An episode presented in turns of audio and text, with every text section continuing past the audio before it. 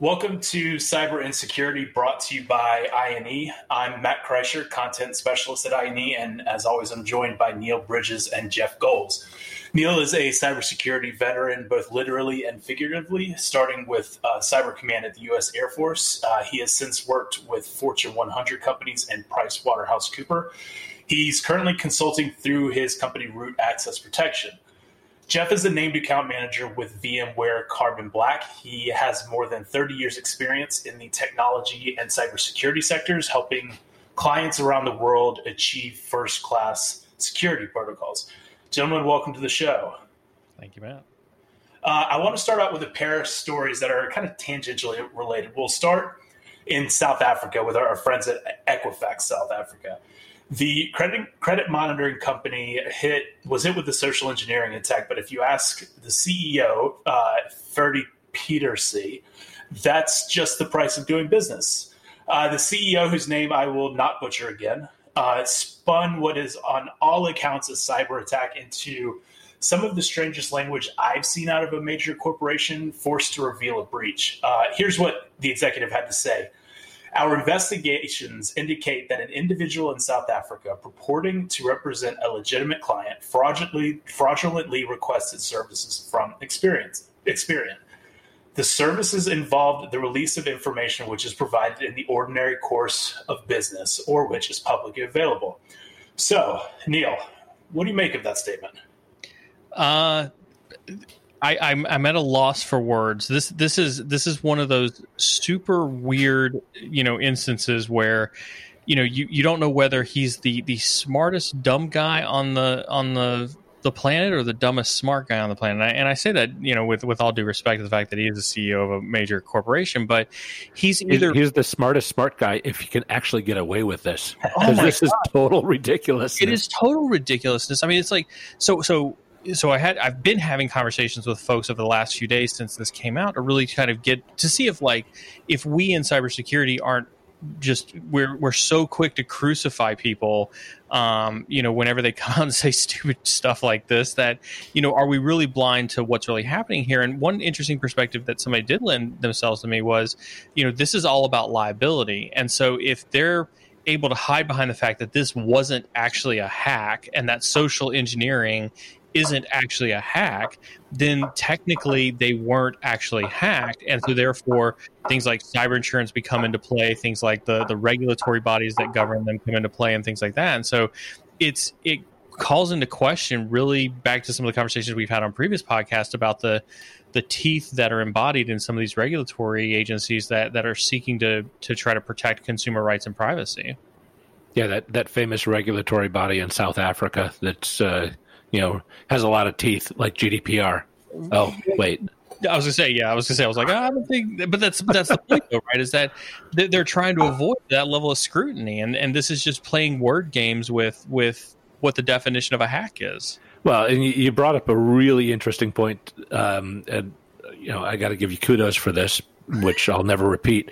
But you know, I think this really does boil down to how does cyber insurance see these kinds of attacks, and if you can get away with not calling it a cyber attack, but you're still liable for some other regulatory body, are you absolved from uh, getting help from cyber insurance while at the same time having to pay out? There's like.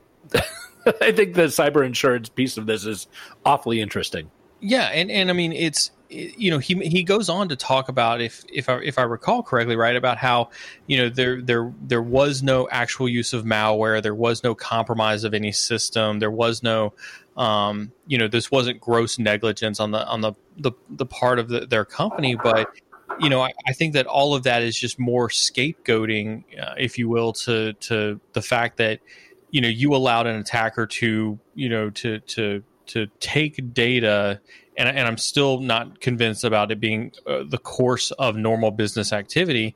But that basically means that social engineering, like if this were to stick, and I think about this like in the case of like a, and I'm not a lawyer and I don't play one on TV and I didn't stay at a Holiday Inn last night. Um, if they were able to convince a court that social engineering is not hacking, do you realize the precedence that that would set? Oh, huge, huge. Well, I mean, you look at the scale of this thing too. I mean, 24 million South Africans yeah. Their data 24 million. Like, what what is the population of South Africa? I don't even know. 23 million. I, I, I actually don't know. I, I almost would have believed you if, you, if that was. but I mean, in addition to that, you've got almost a million businesses, three quarters of a million businesses too. On top of that, But doesn't this kind of fly? uh, Not kind of. To me, this flies in the face of logic that's been set up on precedent that we've had for decades now. That social engineering is part of cyber criminal activity, whether he wants to call it a hack or not. This is a, a cyber criminal activity, and also just because he's not saying that there's gross negligence, Neil, doesn't mean that there wasn't gross negligence. Well, and any investigation is going to determine truthfully whether there was gross negligence or not. And, and to answer your question, Jeff, because I did Google it. While I know I just did too. there's 50, for, the, people who are listening, there's 58.56 million people in South Africa. Forty-two percent. So, so yeah, so 42. Look, I got the I got the number, and Jeff got the percentage. so that's 42 percent of the population of South Africa that that just got owned by this. But but I, I I think that's that's what we're what we're really saying there, Matt, is that everywhere else, if I were to call up a bank and purported to be some individual inside the bank to gain access to account numbers or personal information of somebody that was at the bank, you know, in the U.S., I think you'd have a hard time convincing a judge that that wasn't, you know, malicious activity or, or some type of Computer Fraud and Abuse Act, uh, you know, you know, type violation. Yeah, to me, that's the big thing. Is is that it, it seems like I, I don't think that the CEO is being as radical as we may be giving him credit for. I, I think that he is covering himself, and I, I- think it was it's a. It looks to me like a short-sighted way of covering yourself, but in a way that can be read like he's playing, you know, 3D chess when it's really just, hey, what if we try this thing? Yeah. th- Well, what's the difference between this and an insider threat? I mean, an insider threat doesn't necessarily fall under the category of hacked or cyber, uh, you know, because they're doing things that they're normally supposed to do. But it doesn't mean it wasn't really, really bad. Like, so uh, certainly breached, not hacked. Uh, who cares what the difference is? Uh, Yes. You know, th- this is semantics here. It's, it's, It's data sick. protection. It's it's Yeah. a lack of data protection is all it is, and that's why that's why I think I think that's why most I of think us, so. You're saying it defi- it depends on the definition of breached and uh, data protection, and you know, is a breach loss of data or is it some mechanism, either personal or technically, that is uh, uh, allowing for data to leave your organization? Well, and I think Matt hit it best, right? I think it's it's saving face, right? You've got a guy who's who's being interviewed on TV. He's saving face by saying they weren't hacked. Now, come on, you know, was there a In no way, shape, or form. yeah yeah was I mean, there a police was there a piece of malicious software that was deployed to the system whereby an an adversary had remote access to another terminal? No. Did somebody con socially engineer your folks to give up personal data? Yes. I think the courts will decide whether it's a breach. I think he's arguing semantics for the public opinion side of things. But I think the regulatory body that doesn't exist in South Africa will ultimately have to determine whether he's liable from a, a data breach perspective. Well, I, I think what's interesting, this is obviously a pretty smart, savvy attacker, which we've talked about before, by the way. And I believe, um, I, I believe I won that argument, and you're still shaking your head no, but I think I did. But We'll you know, we'll you, you we'll take you take a look at what this hacker. Oh, I'm going to just talk over you because then I win. but Really if you take a look at what this, this attacker did, he uh, didn't go to Experian to get all of the data. He went to them with some data and said, "Oh no, no, no! All I need is the contact information. I already have the ID and uh, the name."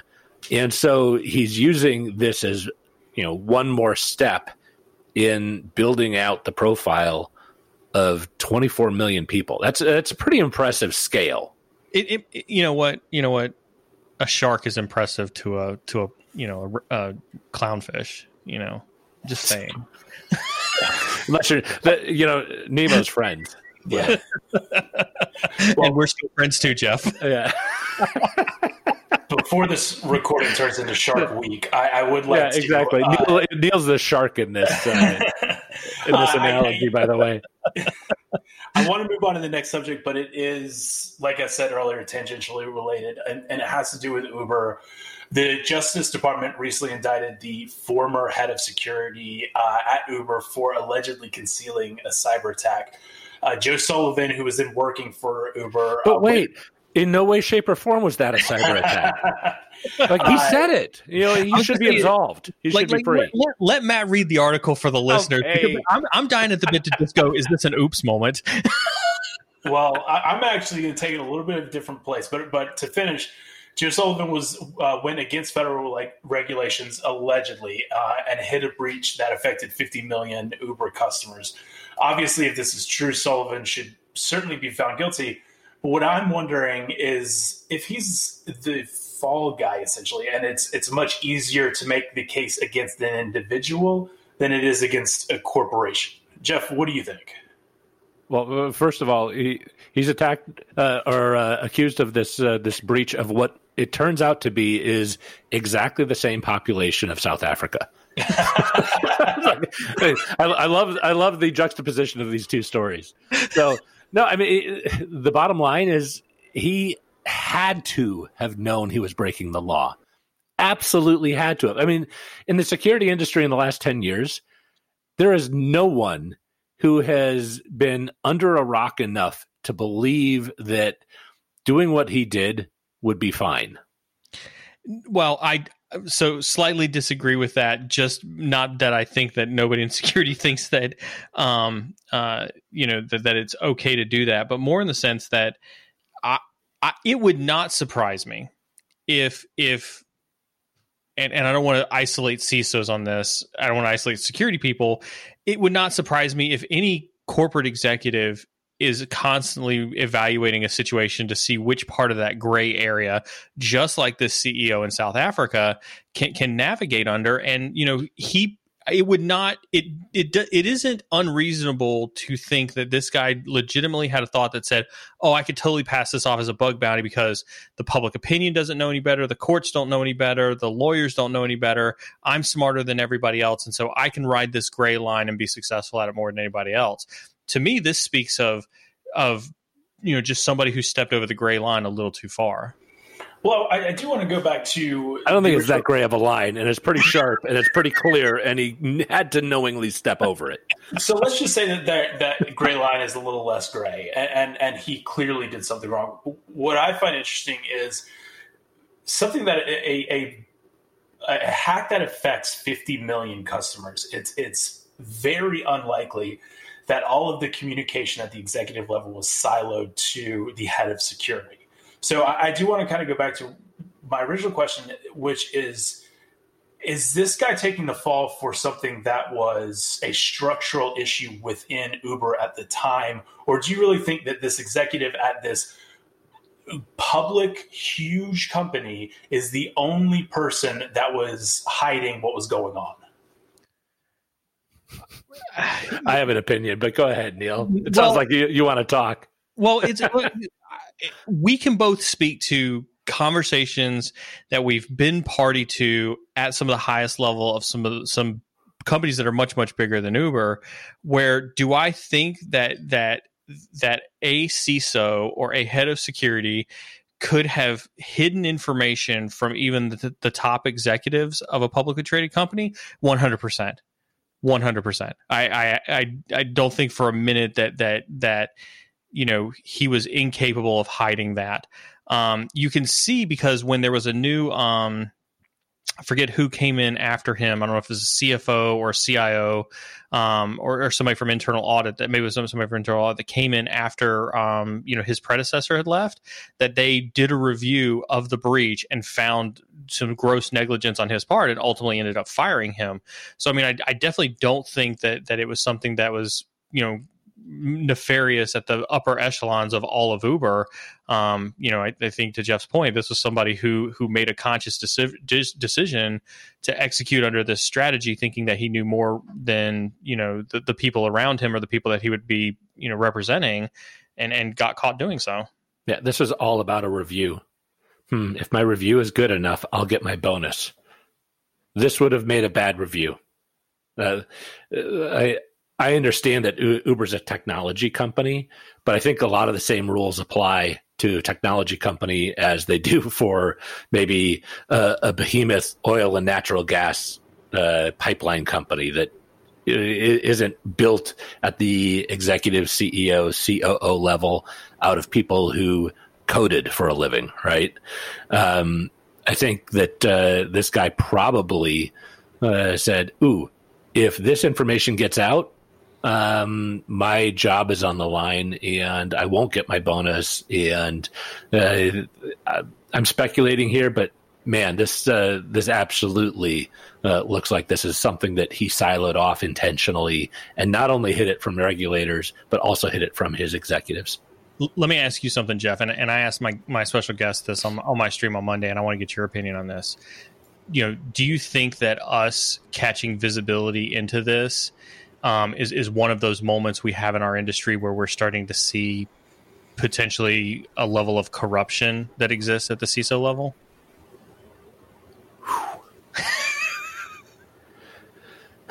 I don't think it's necessarily like programmatic. I think it's uh, definitely here and there that there's some, hey, uh, I can kind of you know empire build and do my own thing because no one understands what the heck I do anyway. Um, I think there's some freedom to that, and so security's always kind of lived in this uh, own little uh, uh, dark closeted world. Um, where I don't really understand what you do, but I hear that you're really important to the business. So the board, they, board tells you that that you have to be here, right? Exactly. And so I'm going to let you kind of do your own thing because I don't know, and I quite frankly, every time you talk, you bore me. you know, so, so I don't understand I'll, what you're saying. Um, but you're part of the risk team, or you're part of you know keeping our lights on. Um, but you're a cost center real quick before you do that though matt because i think because that's very much how i feel about it too. And and one of the things that that i think is interesting about this too is if you look at like a ceo a cio and a cfo in an organization, they all walk into a bar. And, oh, uh, I thought you were going to go into a joke. they all walk into a bar, and the lawyers are there to help them out, right? but but they're all they're all fiduciary fiduciary responsibility inside of a big corporation like that. They're going to go to jail if they mess up on reporting to the SEC, you know, whatever the case is, insider trading, all that stuff. CISOs aren't held to that same level, and so what if this has been going on and because they haven't been held at that same legal liability level that CFOs and CEOs and, and CIOs are being held to, you know, what if that's well, facilitated them being able to fly underneath the radars from that? Well, I, I think just with these regulations alone, they are very, very quickly being brought into that world. So one of the arguments that I've been having with people since like 2013, when House of Cards and Veep came out at the same time, is you really are in one camp. Do you think life is like House of Cards, where everything is planned and strategic and conspiratorial, or do you are you more in the Veep camp where everybody's just kind of screwing up until somebody get makes a decision? I'm in the Veep. I'm, I'm kind of in the Veep category of it, it. I don't really necessarily see this as conspiratorial. I think this is a lot of making quick, short-sighted decisions that get dig you deeper and deeper into a hole until you realize that there's no way out. I, I and I, I whether that happens across the board, I actually don't think it's conspiratorial. I think it's the human nature decision of, oh man, I just screwed up. What's the easiest way that nobody's going to figure out that I actually did screw up? Hundred percent. Hundred percent. I agree with that too. I, I can't fathom a situation that this would be conspiratorial you you are for for the, for those who have never been like in the heat of an incident, right? Where where your world is coming crashing down around you, the the speed at which you have to make decisions facilitates the, the likelihood of a lot of errors. And this is why, when we go back to a, a couple conversations we already have, why regulatory bodies need to become stronger in the cybersecurity world is because that short-sighted decision making that it, that bunt, you know, bunts up against regulatory, you know, decision making, that's where people take a step back and say, okay, what kind of trouble am I going to be in if I don't do this? I would actually take a different approach with that. I think this is why you train and this is why you practice. I think this sure. is why this is why tabletop exercises are important. This Wait, is why so is this the same tabletop exercise that you poo pooed the idea when I came up with like I don't know three weeks ago? I have no recollection of that senator. yeah, Matt, can we can we get a replay? You know, just a snippet replay. Yeah, that's what we need to add to this show, right? I'm adding stenographer to my resume. nice. yes, Neil. On this date at this time. Oh man, yes. I don't remember saying that. If somebody can find me a a, a clip of that, I, will deny ever saying yeah, yeah. it was it was a plant by I Matt. no recollection of that. But but, this, but I think I think I don't think regulation forces you to take accountability. I go back to my military days, right? If you if you train on this level of breach time after time again, then it becomes habit to know what it is you have to do so that you're not left to make the decisions, you know, short sighted on the spot in in in the heat of the moment. And, and if that's truly what this individual did then you know I, I think that muscle memory would have you know come in handy right about then. Yeah i would well, agree. i certainly don't think that regulatory bodies are the only way for the only accountability factor. But what what also seems to be the case and this goes back to jeff talking about how you know the ceos are not the ones that are coding is that there is a communication difference between CISOs and what they know and what CEOs know. And when CEOs see a breach, that that is bound to happen. Breaches happen to everyone. But CEOs don't want to hear that, or executives don't want to hear that. So they say to the CISO, "Well, what did you do? This is your fault. What what happened? How did you how did you screw this up?" And so, without that open communication, there needs to be some sort of accountability, whether it is training or regulation or all of the above. You know, I'd actually be interested from a, from a listener perspective, uh, CISOs out there, how many times board members have reached out to you to ask you what your thoughts are on de-risking the business.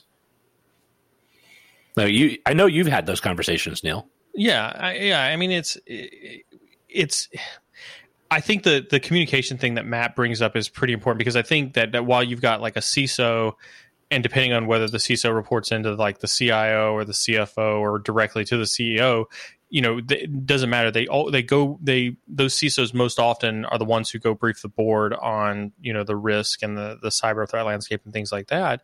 Um, but it's amazing how like outside of those quarterly or biannually board meetings, you know, there's there's almost no communication or little to no communication you know that exists between the CEO and the CISO you know, you know, on, a day to day or a month to month, you know, perspective in, in a lot of organizations. So I, I, think I think Matt hits on a good point that, you know, there there isn't there isn't we haven't figured out the magic way to have the conversation. I, and I've you and I have talked about this before, Jeff, over over wine before. Is you know we we haven't figured out that magic translator kit for how do how do we as technologists or as cyber nerds right speak money to the CFO and the CEO in, in ways that they can understand. Well, speak money, speak risk, yeah. right?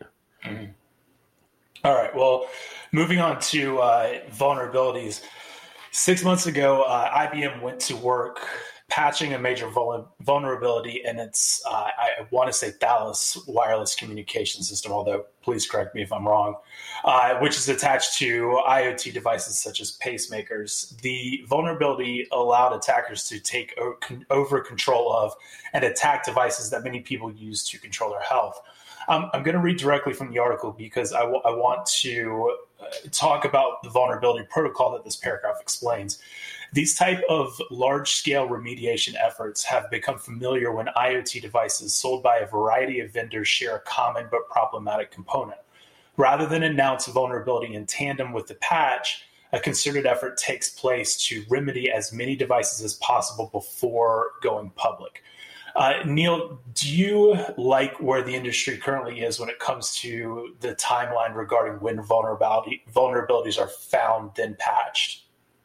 Um, I, I, in, in fairness to that question, I think the short answer is no. I, I'm not happy with with how we're handling vulnerability disclosure to vulnerability patching, but I don't think that the the blame lies solely with the the disclosures of the vulnerability as much as I do with the folks who are encumbered with producing a patch and corporations who have to deploy said patch. And you've heard Jeff and I, you know, tirade about this as you know, in in, in you know shows in the past. Is I, I don't think organizations have still yet been able to grasp you know the reality that they need to patch critical vulnerabilities in a in a rapid fashion.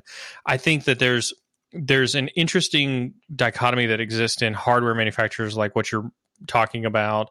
Um, you know, and we can see it with Cisco, we can see it with other medical device vendors and things like that, where, you know, they do know of a vulnerability. And yes, they will try to patch it before they disclose it publicly. And I think that that, I think that there is probably some responsible you know mentality that goes into that because they do have the control that they can make it you know they can fix the problem before it can be exploited by an attacker or at least known to be exploited by an attacker well these kinds of exploits can go way beyond this though i mean I, I take a look uh, i don't know three four years ago there was uh, uh, investigation done on some medical devices and they bought a bunch of uh, puts right prior to releasing that information, right? I know this what was, you're talking about. Yeah, this is all built around how do I monetize this? And, you know, it was actually a legal way of doing it. It was all public information. Mm-hmm. And just because someone else didn't do the quote unquote research on that vulnerability, um, you know, you can monetize that very very quickly. I'm I'm curious to get your uh, your thoughts on if you think that that falls outside the parameter. Now, this is a little bit different, nuanced part of the conversation of vulnerabilities, and you know, uh, what is the responsibility of the person finding the vulnerability? What is the responsibility of uh, who has to patch that? Um, and how fast is fast? Right? We've had some of those conversations, but um, how far down the line should regulations, you know, step into and uh, address some of the, hey, I just, you know, earned quote unquote five million dollars by selling short a stock that I knew was going to tank as soon as I released the report that I did my own research on, right? Well, so I mean, and and and responsible disclosure, and I'm using my air quotes here for those who can't see it. Right, is is a is a rabbit hole that we we have to be careful because we could go left or right and go really really deep in in either direction on responsible disclosure. Um, I, I think generally speaking, you know, responsible disclosure.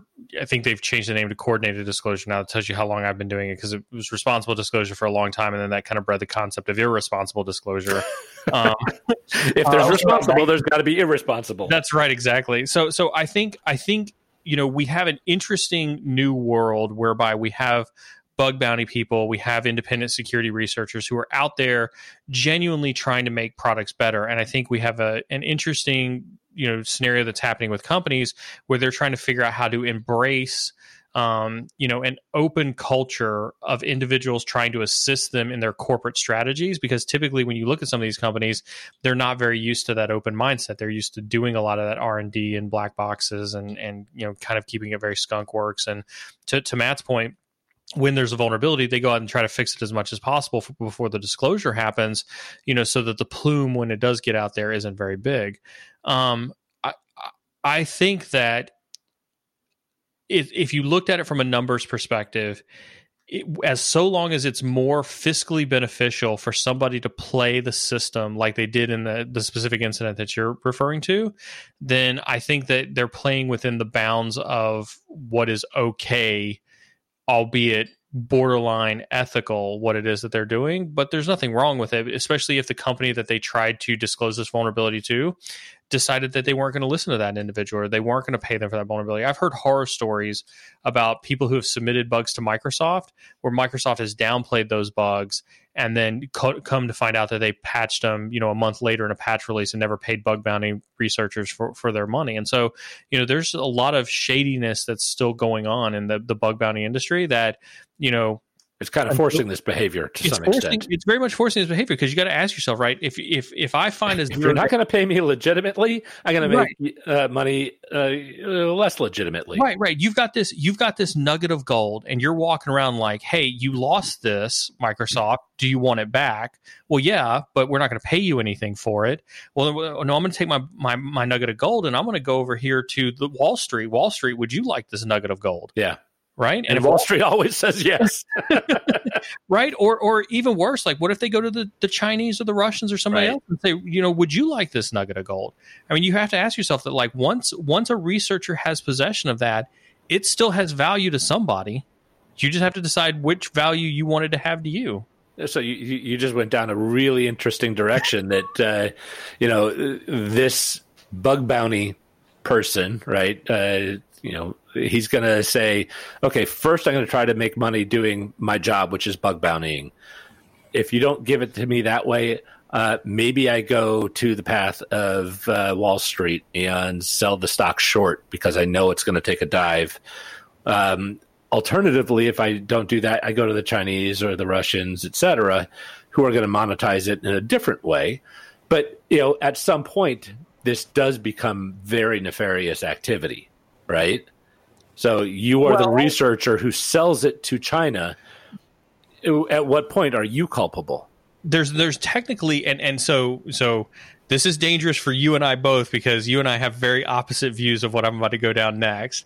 But this gets into a gun conversation, right? Because you you do you have it. You, you know, there's currently no law that stops you from selling data like that to anybody that's out there. Right. That my and my original question was should there be?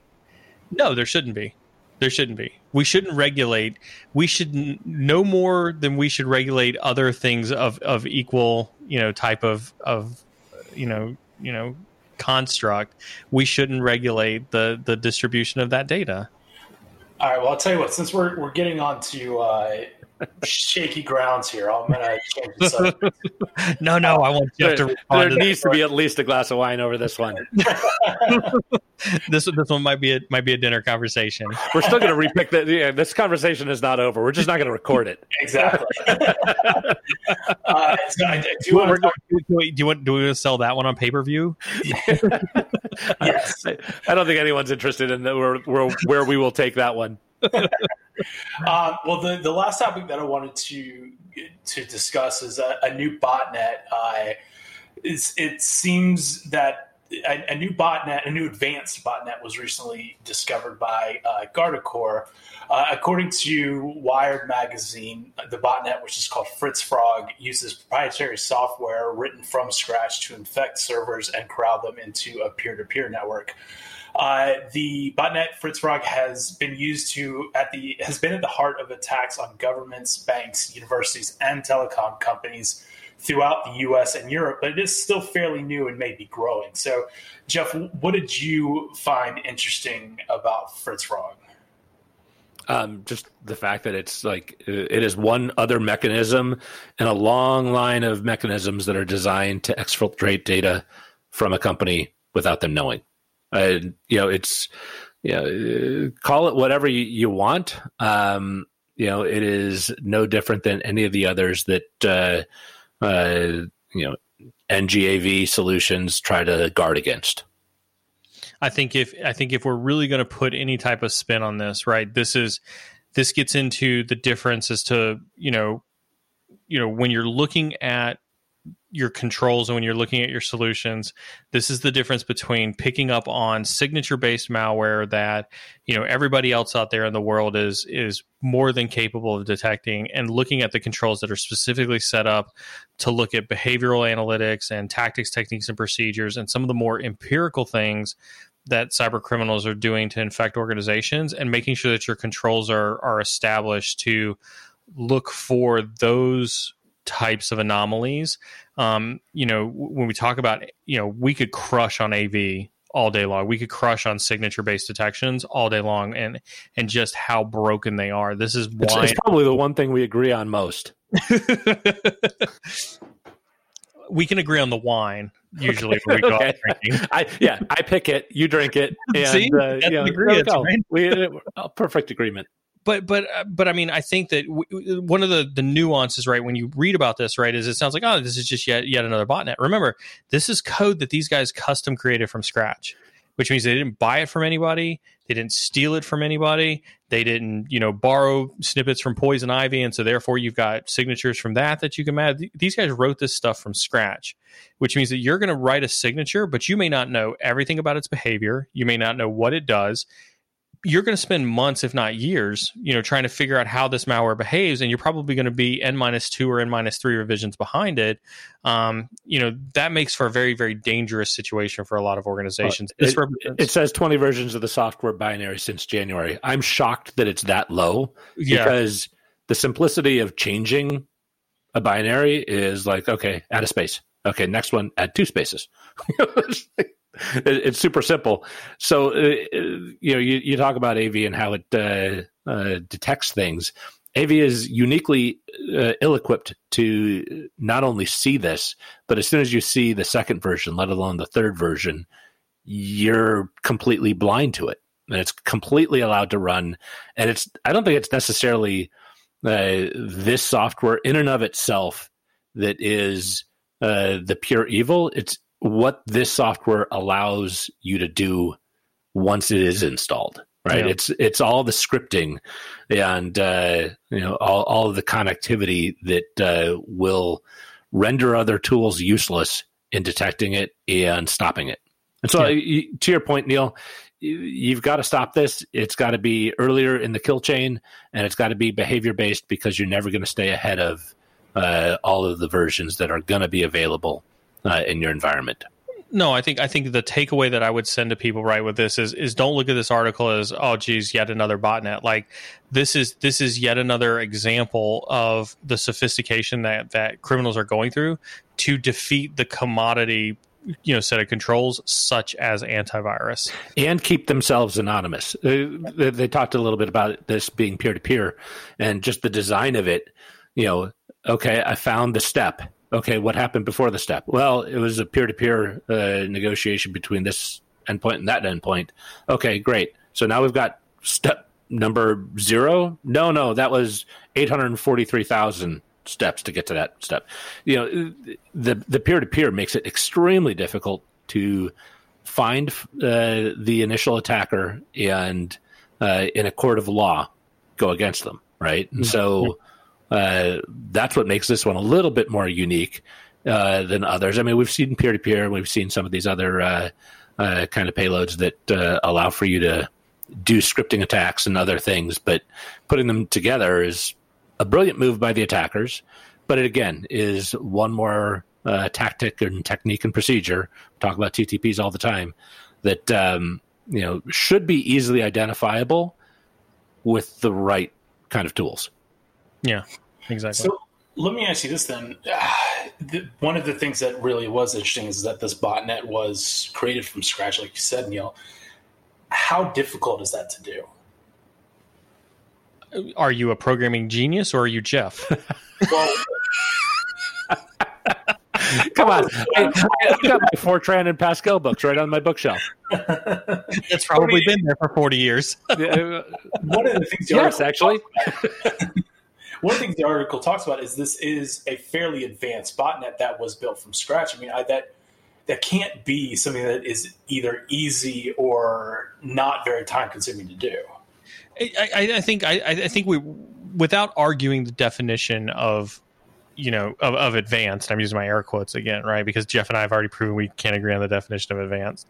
Um, I, I, think I think a, a threat actor or a threat group that decides to take the initiative to build their own botnet from scratch um, shows a level of commitment and a level of operational, um, you know, you know, sophistication that I think most organizations should be worried about, and, and most of us in the cybersecurity community should, should take seriously, you know, because it it shows you know, like I said, a level of commitment to the to the mission, and it and shows organization. We talked yeah. about that. I, I, think that was our like literally our second show. Yeah. Uh, we talked about the organization of these cybercrime groups. Yeah, yeah. I mean that's that's and, and so like I, that's why I, I, shy away from the word of advancement because I think this is more about you know their commitment to conducting their cyber criminal enterprise and the the operational sophistication in which they're planning on doing so. Well, I want to. I, I like ending the show by saying you know glad that we could find ways to help people not sleep at night. Okay, no, no. so I, I, do. I, before we end, Neil, I bug you every uh, every show. You are uh, being brought in as a consultant on on this one, and a board of directors goes to the uh, security team and says, "Hey, find out about this. I just read this article," and they say, "I know nothing about it." But Neil's going to come talk to you. What do you say? um, I I say, you know, let's let's take a let's take a review. Let's take a let's let's look at your controls through the kill chain from boundary to endpoint. And and let's let's make sure that you've you've done the right steps necessary to look for um, behavioral analysis. And i'm not talking uba from like a, a buzzword sense but like let's make sure that you aren't relying solely on you know signature based detection mechanisms. Let's make sure that you're looking for behavioral anomalies. Let's make sure that you're you've got you know some form of edr you know on, on an endpoint you know that can that can look for you know you know attacker behaviors you know based on on you know tactic technique and procedure and not based on signature you know. And let's make sure that you've got eyes on glass that's that's looking for that. And let's let's re up you know the the sophistication of the controls that exist throughout the kill chain to make sure that you're you know you've got you know your your soldiers on the front line have all the tools that they need to to handle a more sophisticated enemy so sounds a lot like an OODA loop from the military person here there you go. it is. It is. It is an OODA loop. It's. It's. You know, make sure that you can observe, orient, decide, and act as quickly as possible you know um, you know you can't there's nothing new that i can tell you to do to protect against this attacker versus you know REvil or maze or anything like that right? If they're sophisticated if they're operationally sophisticated and if they're committed to their objectives then that just means that they're going to be they're going to make fewer mistakes and they're going to rely less on you know 10 year old vulnerabilities and probably more on one or two year old vulnerabilities right to, to to to be successful. They're probably going to be very very tactically precision tactically precise in how they execute their operation. And so those types of things you can't fix with tools. You have to fix with people and process. Well there you there you have it folks from uh, south africa to uh, neil's consulting expertise. Thanks for uh, joining us this week. Um, for the latest episodes, subscribe to INE's The IT Experts Network, wherever you get your podcasts, or check out INE's YouTube page. Neil, Jeff, thanks for joining me again. Thank you. Thanks, Matt.